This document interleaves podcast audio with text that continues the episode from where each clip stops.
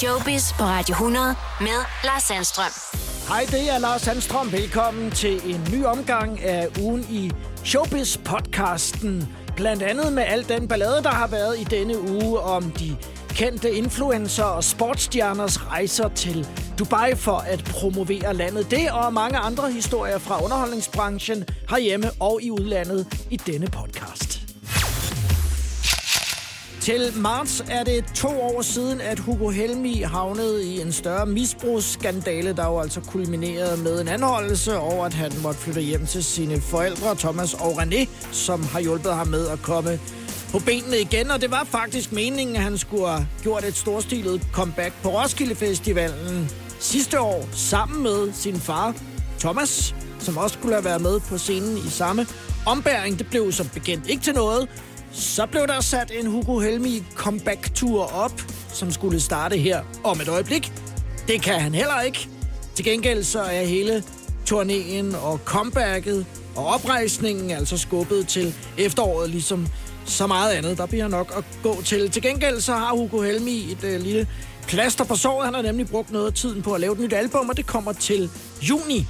Og hele den her ballade har altså desværre også kostet lidt på kærlighedsfronten. Det var her i Showbiz, at jeg i slutningen af sidste år kunne fortælle, at Hugo Helmis forlovelse med Marie Frølund altså er blevet ophævet ganske kort tid efter, at parret altså havde købt hus sammen. Og der sidder Hugo så formentlig og skriver nogle flere sange og glæder sig til, at han kan komme ud og optræde.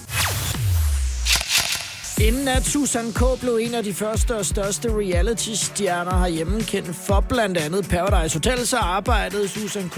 i et årti i London som model. Og det åbnede også op for et øh, lidt øh, sjovt øh, bierhverv, nemlig som øh, matchmaker på øh, natklubber i det her tilfælde mellem Natalie Imbruglia hende med Torn fra Australien, og så britiske Mick Hucknall fra Simply Red. Nu hang jeg jo heldigvis ud med hende, Natalie Umbruglia. Er det rigtigt? Så, ja. Og jeg har den sjoveste historie, fordi at så var vi inde på en natklub, og så Mick Hucknall fra Simply Red var ja. så vild med hende. og øh, så kommer han over og siger, Sus, hook me up, hook me up. Så gik jeg over til hende, og så siger om hun var interesseret, så kiggede hun bare på mig. I do have taste, my girl. Og, så, så, og så vendte hun sig bare om og gik, og så stod han bare der lige nede i totalt spørgsmålstegn. Okay, altså vi spoler lige tilbage til, at Mick Hucknall, han kalder dig Sus. Altså, kan du også ham? Ja, han har også været i Danmark øh, med en kæreste siden, hvor vi mødtes øh, på NASA, og der var det sådan lige 10 år siden, vi har set hinanden, så han er sgu en frisk ung mand. Ja, øh, i hvert fald dengang. Hvordan, altså, øh, hvordan kom du ligesom i snak med ham? Jamen, man væltede bare ind de samme steder, hvor modellerne gik ligesom dem, der var i tv, og sangerne og så videre, så... Men man var, det var sgu lidt mærkeligt, at man lige, havde, lige pludselig havde adgang til alle de her mennesker, ikke? Ja. Så, så man bare hører om på film nærmest. så det var ganske normalt, og, og man anede ikke lige, hvem man stødte ind i, når man var ude i London. Susan i hvert fald et forsøg på matchmaking K. Discovery Plus går i næste måned i gang med indspilningerne til et nyt datingprogram, men der er kun mænd med i datingprogrammet, fordi det bliver det første øh, homoseksuelle datingprogram på dansk tv, og det hedder Prince Charming. Pil Gundelag Brandstrup, hun er programdirektør på Discovery Networks Danmark og udtaler i den forbindelse, at jeg er utrolig stolt over, at vi laver et datingprogram, der afspejler, hvordan kærlighed også ser ud i 2021, og som kan vise, at kærlighed er universal, uanset de konstellationer, den opstår i. I løbet af de tre ugers optagelser, hvor deltagerne bliver indlogeret på et stort gods i Danmark, så skal programmets midtpunkt, for sådan et er der også, Prince Charming, finde den store kærlighed og den mand, som han vil dele resten af livet med. Der er lighedspunkter med The Bachelor, som også har kørt på øh, fjernsyn de sidste nærmest 20 år her. Der er altså bare kun mænd, som er øh, involveret, og derfor søger produktionsselskabet United TV, der skal producere Prince Charming for Discovery Plus, lige nu efter singlemænd, der er homoseksuelle til at være med i Prince Charming. Der er dog ikke løftet sløret for, hvem det er, som så skal være Prince Charming, der bor på godset og tager imod alle øh, bejlerne. Og som jeg har sagt et par gange i løbet her 2021, så vil det her jo være min joke, som kører igennem hele året, når det endnu ikke er offentliggjort, hvem det er, der skal spille hovedrollen. For det kunne jo være... Goddag, det er John Deal. Liam Neeson, han er 68 og altså jo på vej mod de 70, men altså stadig en, øh, en, en, en bad guy, som man altså ikke har lyst til at øh, krydse klinger med. Det synes jeg øh, understreges meget kraftigt i det her legendariske klip fra en af Taken-filmene. Det er altså en, man ikke har lyst til at have i røret, det her. I don't know who you are. I don't know what you want. If you are looking for ransom, I can tell you I don't have money. But what I do have are a very particular set of skills. Skills I've acquired over a very long career. Skills that make me a nightmare for people like you. If you let my daughter go now, that'll be the end of it. I will not look for you. I will not pursue you. But if you don't, I will look for you. I will find you. And I will kill you. det er, der er lavet t-shirts, hvor det står på, I will find you, and I will kill you. Men uh, Liam Neeson erkender dog, da han nu er 68, at det med at være en uh, så barsk fyr, som man er, og ikke mindst slagsmålscenerne, det er altså ved at have en uh, afslutning efterhånden, inden det bliver patetisk, selvom man synes, det har været sjovt at give uh, personer, som er meget yngre end ham selv, tæv på uh, film. Jeg er lige blevet færdig med en film i Australien, fortæller ligesom i et nyt interview, jeg slogs i en scene med en fyr på 25. Han mærkede ingenting, og jeg svedte meget. Så derfor så øh, er det altså ved at være øh, slut med øh, actionscener. Jeg maler lige et øh, par stykker, men så er det også ved at være et afsluttet kapitel, siger Liam Neeson. Og bare hør det der klip. I will find you, and I will kill you. Så får jeg simpelthen lyst til at se alle Tekken-filmene en gang til, fordi det er action fra øverste hylde.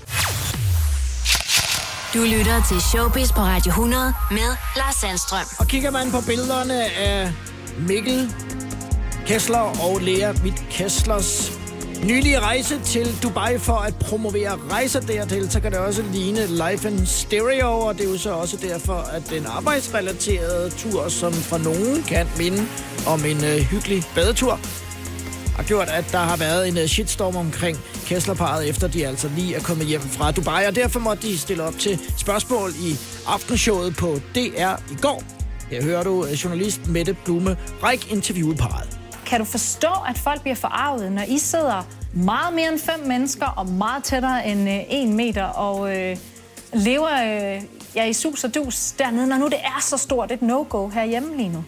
Jamen, det forstår jeg ikke, hvad du siger. Altså, er det, er det, er det misundelse, at det er sus og dus? Eller hvad er det? Fordi hvert land har jo nogle begrænsninger, og vi var 10 mennesker. Vi måtte ikke være mere end 10 mennesker, og det var vi den aften. Igen, der var ikke noget forbud mod at, mod at rejse, men skal der være et forbud mod det?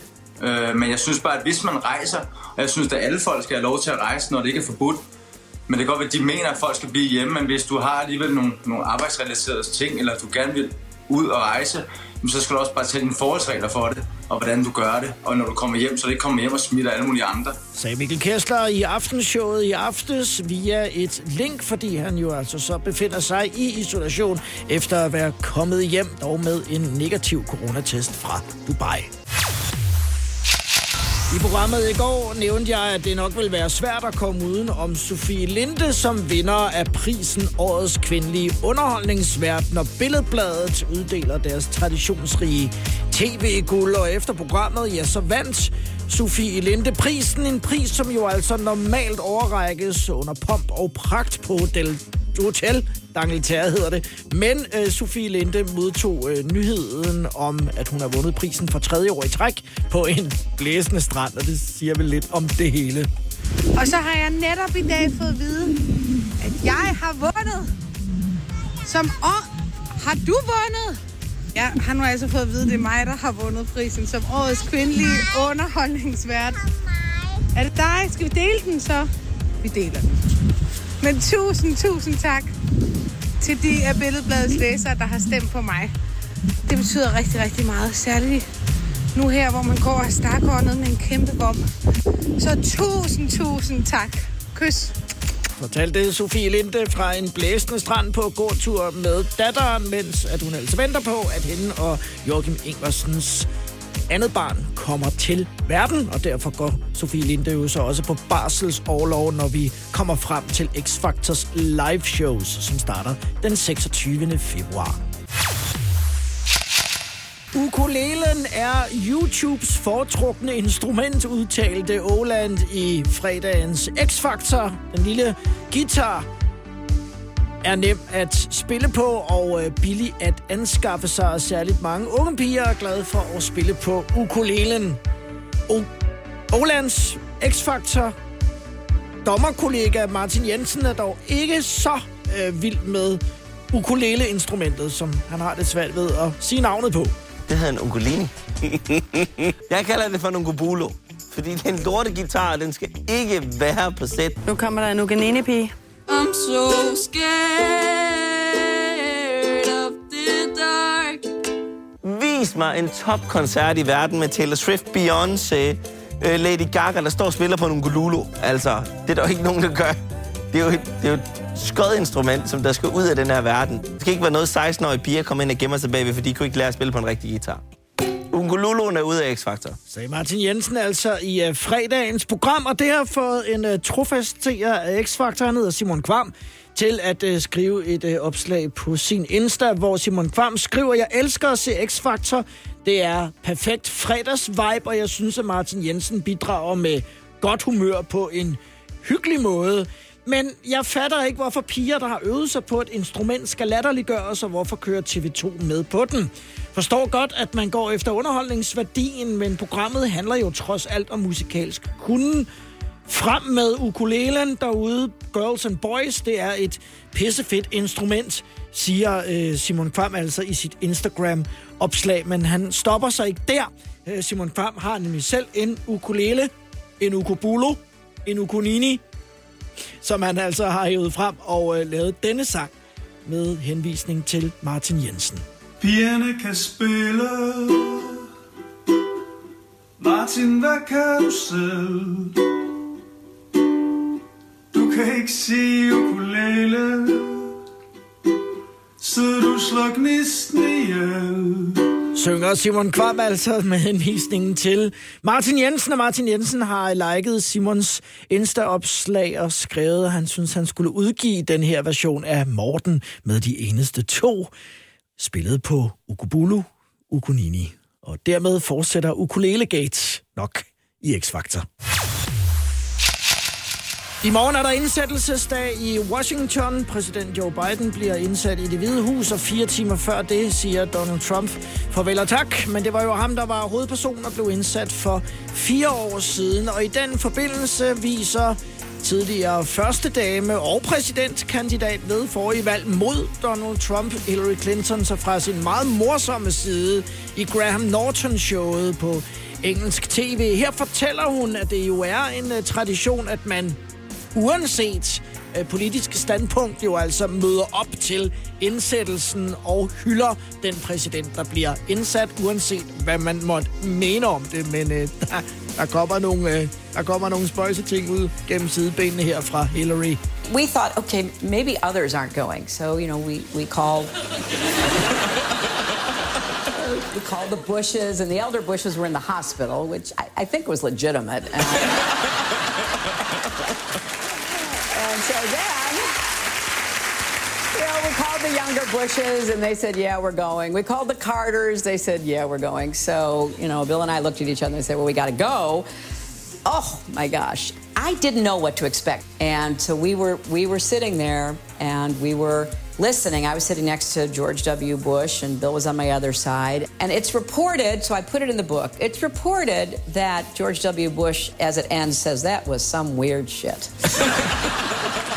Hillary Clinton slår sig løs i The Graham Norton Show, og i morgen er der altså indsættelse. Det betyder, at det var sidste arbejdsdag i dag, og det er det jo så amerikansk tid for Donald Trump, som er ved at, at lukke af og læse LA og den slags i The White House. Det blev ikke til øh, ja, blitzlys og rød løber og pomp og pragt på Hotel D'Angleterre for Billedbladets TV-guldpris denne gang. på grund af corona, så derfor så har vinderne af de forskellige kategorier altså bare fået at vide, at de har vundet og blevet overrasket derhjemme af billedbladet i stedet. Og det gælder også Gekko og Jenkins fra familien fra Bryggen, som efter et par forsøg nu har hævet prisen bedste personborgende tv-program hjem. Det var godt nok flot. Vi har øh, vundet. Ja, vi er glade. Det var på tide, vi fik Meget den guldpris. meget stort. Mm, vi vil gerne sige tusind tak til alle, der har stemt på os. Mm. Tak, fordi vi stadig kan noget i jeres liv. Vi ja. øh, fortsætter lidt endnu. Efter så mange sæsoner, så kan vi stadig vinde noget. Det er sejt, ikke? Ja. Glæde, familien fra Bryggen, medlemmer Gekko og Jenkins, som altså har vundet Billedbladets TV-guldpris, og om ikke så længe, så kan vi på fjernsynet se starten på den 19. sæson af Familien fra Bryggen. Du lytter til Showbiz på Radio 100 med Lars Sandstrøm. Der, der har været en del øh, kendte og influencer og YouTuber afsted på eksotiske rejsemål de sidste uger, som jo altså har givet en hel del negativ respons på de sociale medier og på fjernsyn har nok fået Janni Re til uh, tasterne, fordi hun erkender, at den rejse til Kenya, som hende og Karsten var på fra den 29. december til den 5. januar, var en fejl. Det er en uh, beslutning, som uh, jeg fortryder nu, siger Janni Re til Ekstrabladet. Da vi tog afsted, var det delvis forretning og delvis fornøjelse. Vi tænkte, at det var i orden, fordi det jo mest var forretning, og fordi vi så blev testet både inden og efter. Men jeg vil sige, at set i bagspejlet, så skulle vi være blevet hjemme, for det er ikke forsvarligt at rejse, og man er nødt til at tage den her sygdom alvorligt, siger Janni altså. Janni og Karsten valgte heller ikke, som myndighederne ellers anbefaler, at gå i isolation, da de kom hjem til Danmark, og det er også en fejl, lyder det fra Janni. Vi blev testet lige inden vi rejste. Nu kommer vi ikke til at rejse mere, for før der igen bliver åbnet op. Vi bliver hjemme, jeg er også nervøs for Karsten og hans helbred. Da vi rejste til landet, var det orange, og nu er det rødt, så det er altså helt udelukket, siger Janne Ræ til Ekstrabladet. Donald Trump er tjekket ud, og de sidste minutter i det ovale kontor blev brugt på at lave en lille liste over folk, som skulle benådes for den ene og den anden forseelse. Men på den liste, der kom Joe Exotic fra Tiger King altså ikke, selvom at det var forventningen hos Team Tiger, og ikke mindst hos Eric Love, som er chef efterforskeren i Joe Exotic, øh, Exotics øh, juridiske team.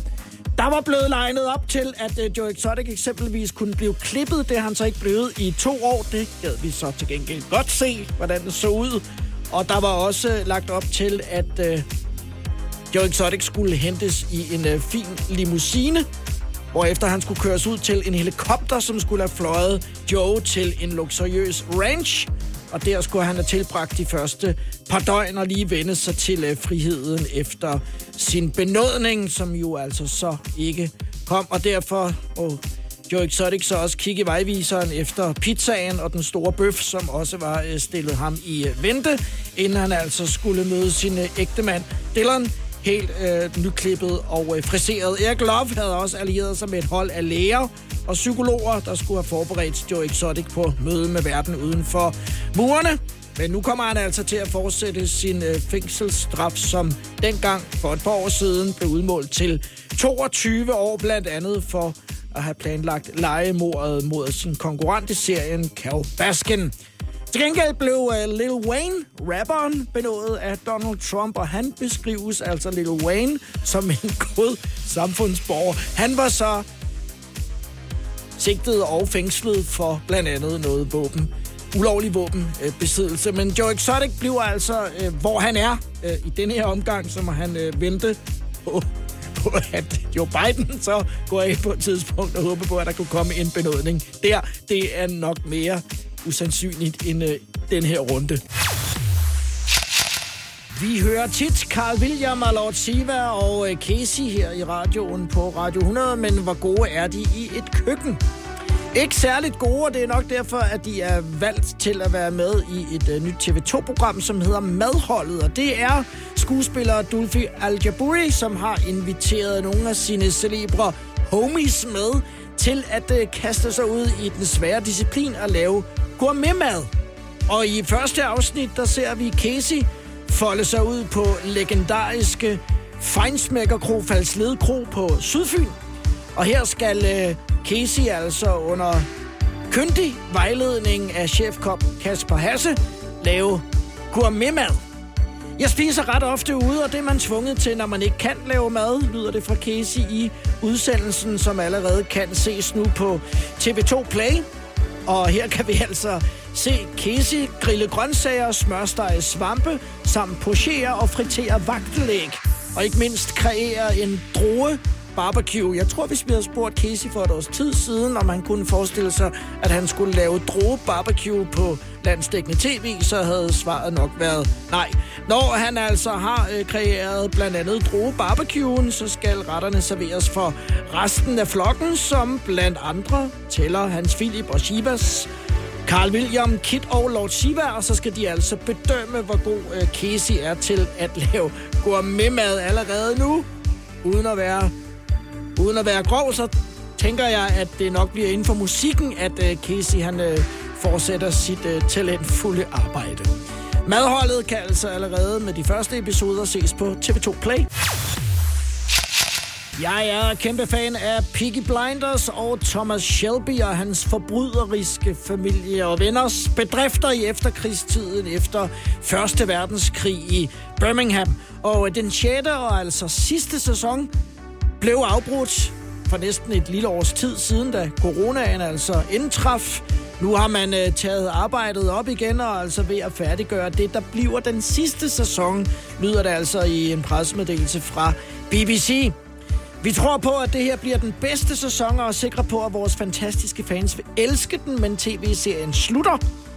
Men så fortsætter historien i en anden form, lyder det hemmelighedsfuldt fra manden, der har skabt Peaky Blinders. Han hedder Steven Knight, og altså lover, at uh, sæson 6 vil afslutte med et brav. Steven Knight har så efterfølgende afsløret, at når det hele er slut som serieform, så kommer der altså en Peaky Blinders spillefilm. Og den kan vi fans så se frem til med flere skaller og knuste flasker og skud i gaderne. Robbie Williams har fået corona, og det øh, har han under en ferie med familien. Han har været afsted siden slutningen af december i Karibien på øen St. Barts. Ikke det værste sted at være, men nu er det så lidt nederen, øh, for nu har øh, Robbie altså øh, fået corona og er gået i isolation og er ret syg ifølge britiske medier. En kilde fortæller, at han kan kun opholde sig i villaen, hvor han bor sammen med familien. Det er selvfølgelig ikke det værste sted i verden at være isoleret, selvom man ikke kan tage til stranden og nederen. Han skal være isoleret op til 14 dage, fortæller kilden altså ifølge Daily Mail. Så der sidder Robbie så i et eksotisk bounty-paradis, som vi andre bare drømmer om, men hvis man altså har corona og ikke kan komme nogen steder, så er det måske bedre at være rask og øh, stå i skovlunde lige nu, som jeg gør. Whitney Houston, I Wanna Dance With Somebody Who Loves Me. En, der heldigvis kan øh, føre traditionen med en øh, smuk vokal videre. Det er en pige, der hedder Olivia Rodrigo. Hun er skuespiller og sangerinde. Hun er bare 17 år, og så har hun lavet den her meget smukke sang, som hedder Driver's License. I know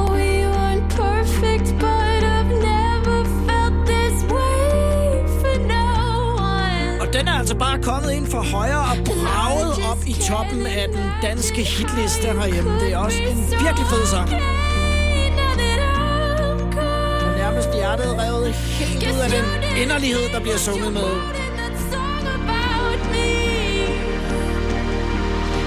Said forever, now I drive alone past your street. Det er skønt med en øh, kærlighedssang, heldigvis står musikken ikke stille i den tid, vi er i lige nu. Olivia Rodrigo på toppen af hitlisten i Danmark med Driver's License. Showbiz på Radio 100 med Lars Sandstrøm. Og med mig på en linje fra Aarhus er nu Chili Claus. Hej Claus. Hej Lars. Hvordan går du og har det? Jeg synes, jeg har det godt af omstændighederne ikke taget i betragtning. Jo. Ja, og så har du øh, fundet en øh, trist kendskærning i øh, Danmarks Statistiks navnestatistik øh, for 19. Ja. Hvad er det, du har øh, opdaget, Claus? Ej, men Danmarks Statistik opgør jo åbenbart hvert år, øh, hvilke navne, der er populære. Og så gik jeg ind og søgte på mit eget navn, Ja. Claus. Og øh, det, var, det, det, det var en trist øh, oplevelse. Fordi det viste sig faktisk, at der var ikke et eneste barn, der har fået navnet Claus i 2019. Nej. Så sidder man jo lidt og tænker, men altså, er, er jeg simpelthen bare simpelthen ved at uddø som navn? Og øh, så søgte jeg så faktisk på Claus, med, stavet med K. Og Chili Claus blev stavet med K, og mit eget private navn blev stavet med C. Ja. En lang historie. Anyway, det viste sig faktisk så, at der var et enkelt barn, der havde fået navnet Claus. Et styks. Ja, så det var jo lige pludselig en fremgang på, på 100 procent. Og nu har du øh, efterlyst forældrene til den nye Claus. Øh, og, og hvorfor har du det, Claus? Jamen, jeg synes jo, øh, jeg, først så sad jeg og blev lidt trist, og så blev jeg alligevel sådan grebet af, af, af en eller anden form for, for lykkefølelse, og så tænkte jeg, jamen, jeg synes næsten. Altså, så er det forældrepar, der vælger et uddøende navn til deres barn. Jeg synes, de, øh, de fortjente en lille præmie. så, så jeg tænkte egentlig, at jeg, jeg ville lave sådan en, en, en lille pakke til den familie, så, så barnet også kunne få et, øh, en stærk start på livet. Øh, barnet er nok lidt ungt til at være med i en chilismagning. Hvad er der i, øh, hvad er der i pakken, Claus? Jamen, der er, der er jo øh, lidt både til moren og faren. Altså, der, der, der er noget hot sauce, og så er der lidt... Øh, altså, det er jo ikke sikkert, at man, man har tid til at lave så frygtelig meget mad, når man er lige blevet forældre. Der kan hot sauce, det kan sådan lige være en genvejstest til, til noget rigtig spændende mad. Men øh, der er også noget til, til et mindre barn. Jeg laver jo lidt forskelligt. Også noget, der ikke fuldstændig river hovedet af sådan en lille sød dreng der. øh, og det er jo vigtigt. Men igen, altså de første to år af et barns liv er jo de vigtigste. Og der synes jeg, at det er vigtigt, at jeg igen, altså, at det får en, en god og stærk start på livet. Jeg læser det jo også lidt som en motivation. Altså, kan det gå hen og blive en permanent gestus, Claus, hvis der er nogen, som i fremtiden så bliver øh, inspireret nu til at kalde deres øh, søn for Claus? Jamen altså, jeg har jo søgt inde på min Facebook-side, og øh, jeg, har, jeg tror ikke, jeg endnu har fundet, øh, kan man sige, den originale 2019 Claus. Men der er så et menneske derinde, der, der skriver, at de har så fået en Claus i 2020 fra den 4. 11. Det barn har så ikke, øh, har så, er, er altså ikke blevet navngivet eller døbt endnu. Og der ligger jeg sådan lidt, øh, jeg synes egentlig også, at de fortjener, Ja.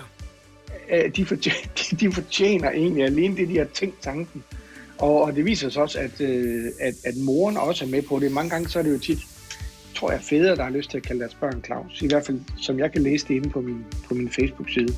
Der er mange fædre, der foreslår deres koner, at deres nyfødte skal hedde, hedde Claus. Ja. Og der er så faktisk en del kvinder, der, der, der siger lodret nej.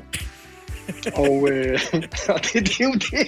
Det er jo sådan lidt et, et, øh, et knokkel, knokkel med at få sit navn på landkortet igen. Det er rigtigt. Altså, øh, vi er jo generationen, Claus, vi er nogenlunde jævnaldrende, øh, som ja. Havde det, man kaldte for, jeg tror, det hedder almue-navne dengang. Øh, og der er jo nogen, Yes. der er, er kede af, øh, at de øh, har fået det navn, de har. Øh, var du glad for dit navn, øh, da, da du var barn og, så, og som voksen også? Jamen, jeg har faktisk altid været glad for mit navn. Altså, det var jo, der var måske heller ikke så stor bredde i navnene. Altså, det var jo Lars og Michael og Ole og Peter. Og, altså, det var sådan lidt... Øh, jeg læste faktisk et andet sted i min feed, at der var en, jeg tror, det var en fyr, der hed Øjvind. Han gik i klasse, han kendte en, der gik i klasse med otte, der hed Michael. 8. Ikke også? Altså, der skal man altså også lige... Øh, og Ja. det ser man jo slet ikke i dag. Det er jo egentlig meget trist. Men det er da i hvert fald godt at høre, at der altså også i 2020 er kommet en Claus optræder sig i, i navnestatistikken endnu hos Danmarks Statistik. Men så har du det at glæde dig til, øh, når den gør kommer, jeg allerede. Claus. Jeg håber, at du finder øh, forældrene til den nye Claus med K, Ja. øh, som i dit Ja. kunstnernavn, øh, Chili Claus. Præcis. Og så ser Det vi, gør om du kan være med til at starte en bevægelse. Det er jo populært øh, i øjeblikket. At, Det- det, det kunne det det være hashtag Claus øh, kunne gå hen og blive, øh, gå hen og blive det nye. Hvor er det sjovt. Og så glæder det mig at høre, at øh, du øh, trods omstændighederne, Claus, hvor vi jo alle sammen går og keder os en lille smule, både har tid til at kigge i øh, Danmarks Statistiks navnestatistik, Det er jo det, man har tid til jo. Ja, man men- har jo tid til at gøre noget, som man aldrig nogensinde ville have gjort jo. og også at, at dit humør øh, stadig er intakt. Det glæder mig at høre. Tak skal du have. Claus, tusind tak for snakken, og øh, held og lykke med efterlysningen. Nu har vi givet en hånd med her. Det er en fornøjelse at være på besøg hos dig.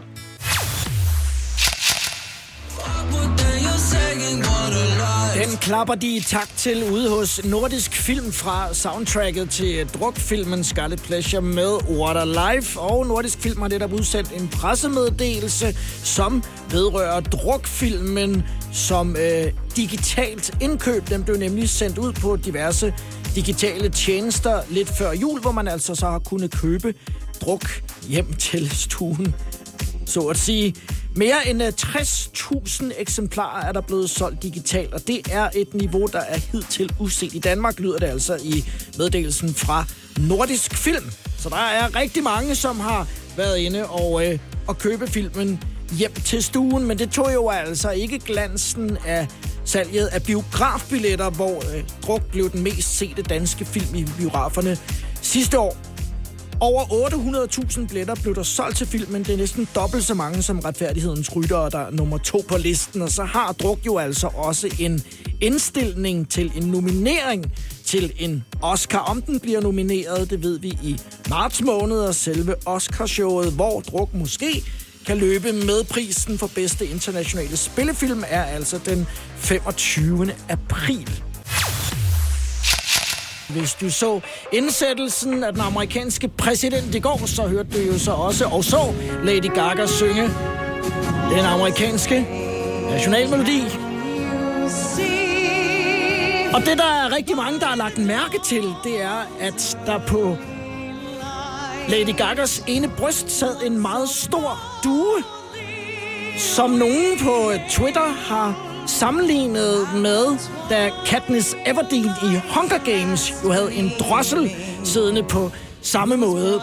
Lady Gaga siger nu selv, at en due, der bærer en olivengren, er jo altså et øh, fredssymbol, hvor vi alle sammen finder fred med hinanden, lød det også fra popstjernen på Twitter efterfølgende. Men der er altså øh, en over flere, som mener, at der kan være en Hunger Games reference her, hvor Katniss Everdeen jo altså gjorde oprør mod det onde system. Men det er i hvert fald indtil videre ikke det, som umiddelbart var Lady Gaga, som også bliver sammenlignet med Princess Leia fra Star Wars budskab til den store ceremoni i går.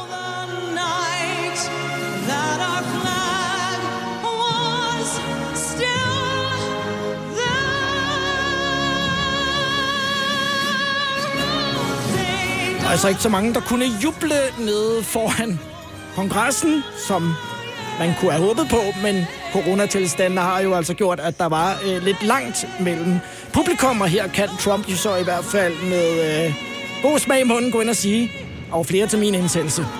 Det er dokumenteret, og det behøver vi ikke diskutere.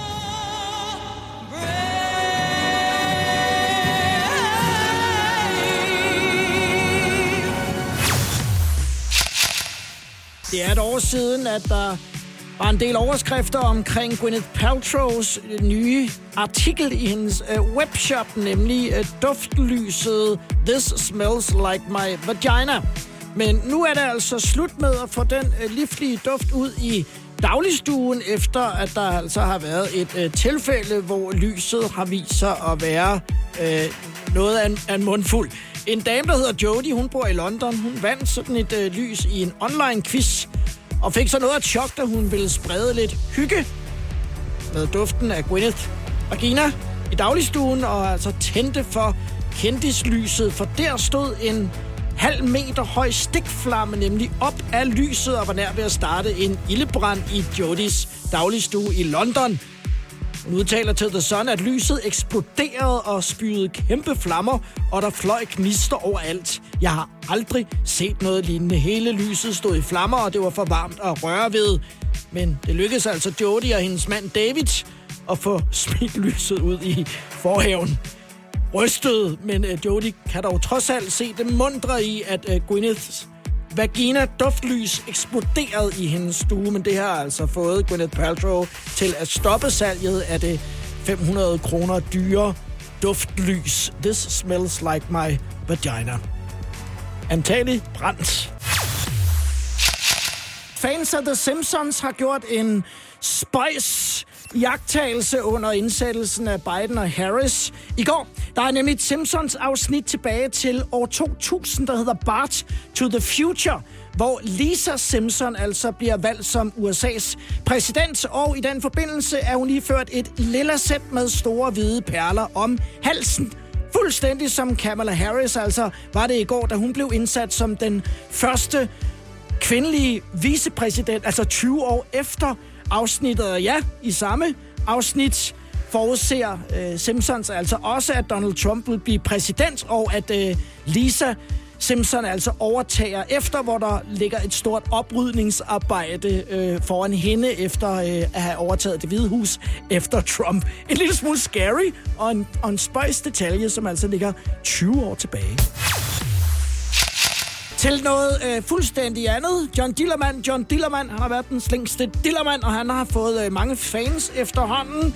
Også øh, bæren i Seoul ved Vennerup, hvor øh, bæremester Jonas Arns Svensgaard har kreeret en halvanden meter lang kage, der er inspireret af øh, John Dillermand fra øh, Ramachan, og den meget lange kringle er herefter blevet udløjet i en konkurrence på Facebook, som har fået over 1300 kommentarer og mange, der gerne ville deltage. Øh, bærmesteren siger, at nu skal man jo passe på med ikke at udskamme folk, men jeg kunne nu godt se det sjove i det her, og der har overhovedet ikke været en eneste negativ kommentar. Jeg er i hvert fald ikke faldet over nogen.